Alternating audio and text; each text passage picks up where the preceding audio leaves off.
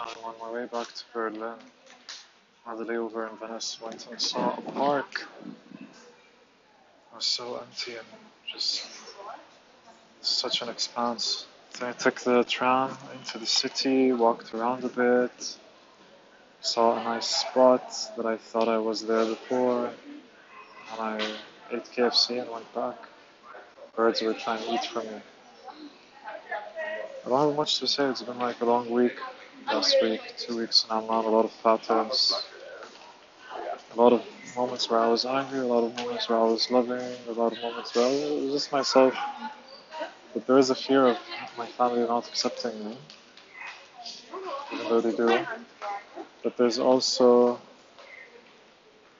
just this realization of a lot of patterns that neediness that came mainly came from school, not my parents. My parents always loved me fully, and there was no doubt I could always be myself around them, even if there was backlash.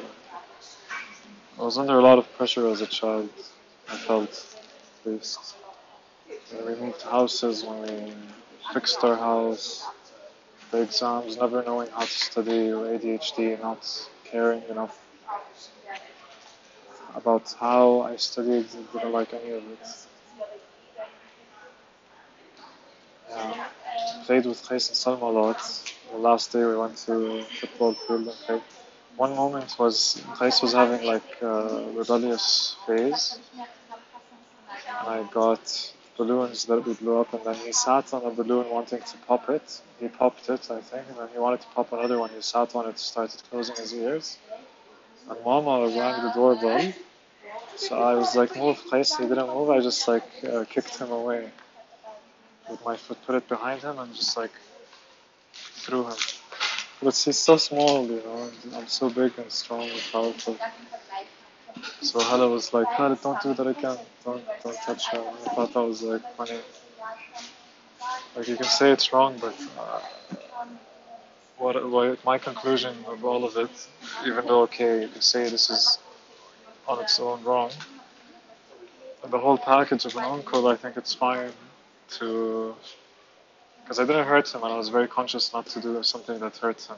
You know, I just told him to move. He didn't move. I just pushed him aside in a way that I knew wouldn't hurt him.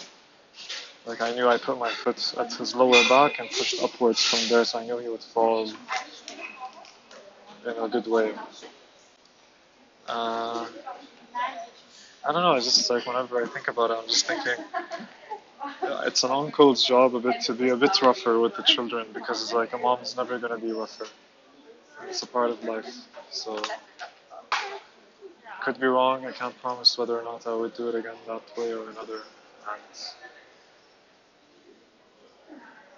yeah, anyways, we went into so many discussions, explanations, why we did what we did and what we should have done. And I hate that part of it.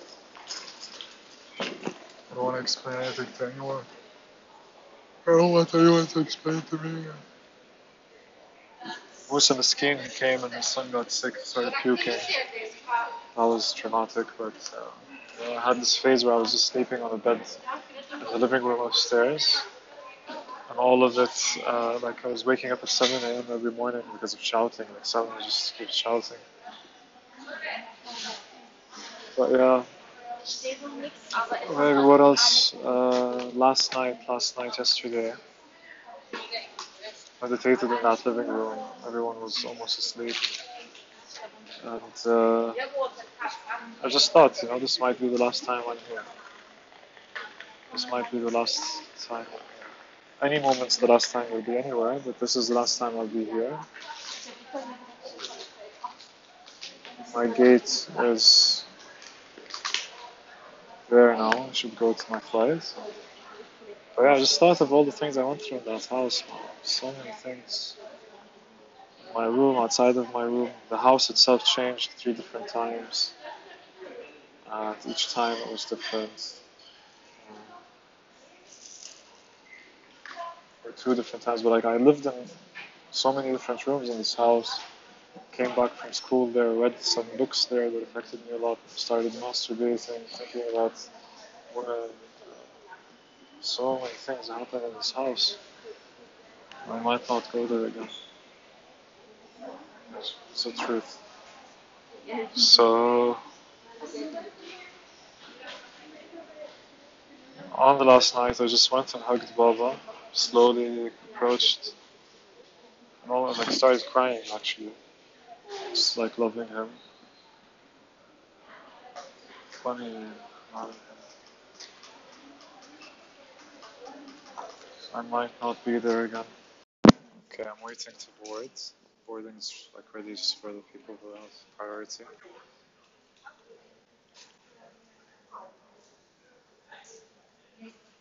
Yeah, what can I say? I uh, had a fight with Barbara. Can explain it some other time. And I had food poisoning at some point. I a lot of things. Memory works a lot in the same way dreams do and how we remember them. That's my realization. And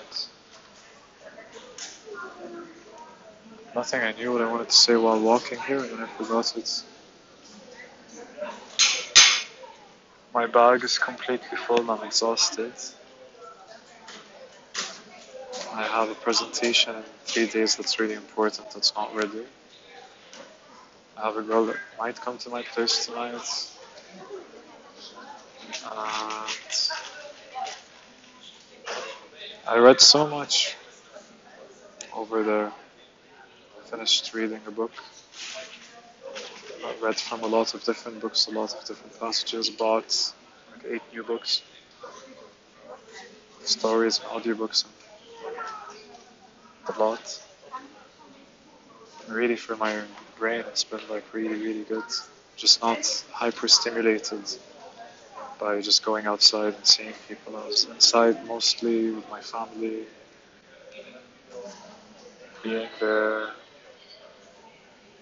ordering knafe to my house. Knafe is the best thing in the world. Yeah. Knafe really hit an amazing spot.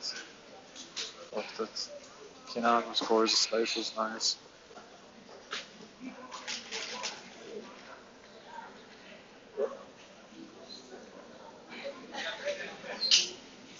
Had a really nice idea on the flight here. Reading a hundred million dollar offer again and just thought of like some way to offer something I think is really important to me. I sat down and wrote the entire business plan more or less. I'll have to look at it again. But I wonder if I would just pursue this. Like there was nothing else I have to think about it. Yeah, I'm looking forward to just being in a place where I'm writing again. I wrote some, I wrote a lot of things on Evernote, one way or another, but I didn't spend time writing, writing. Maybe uh, I sat once and wrote 1600 words about something.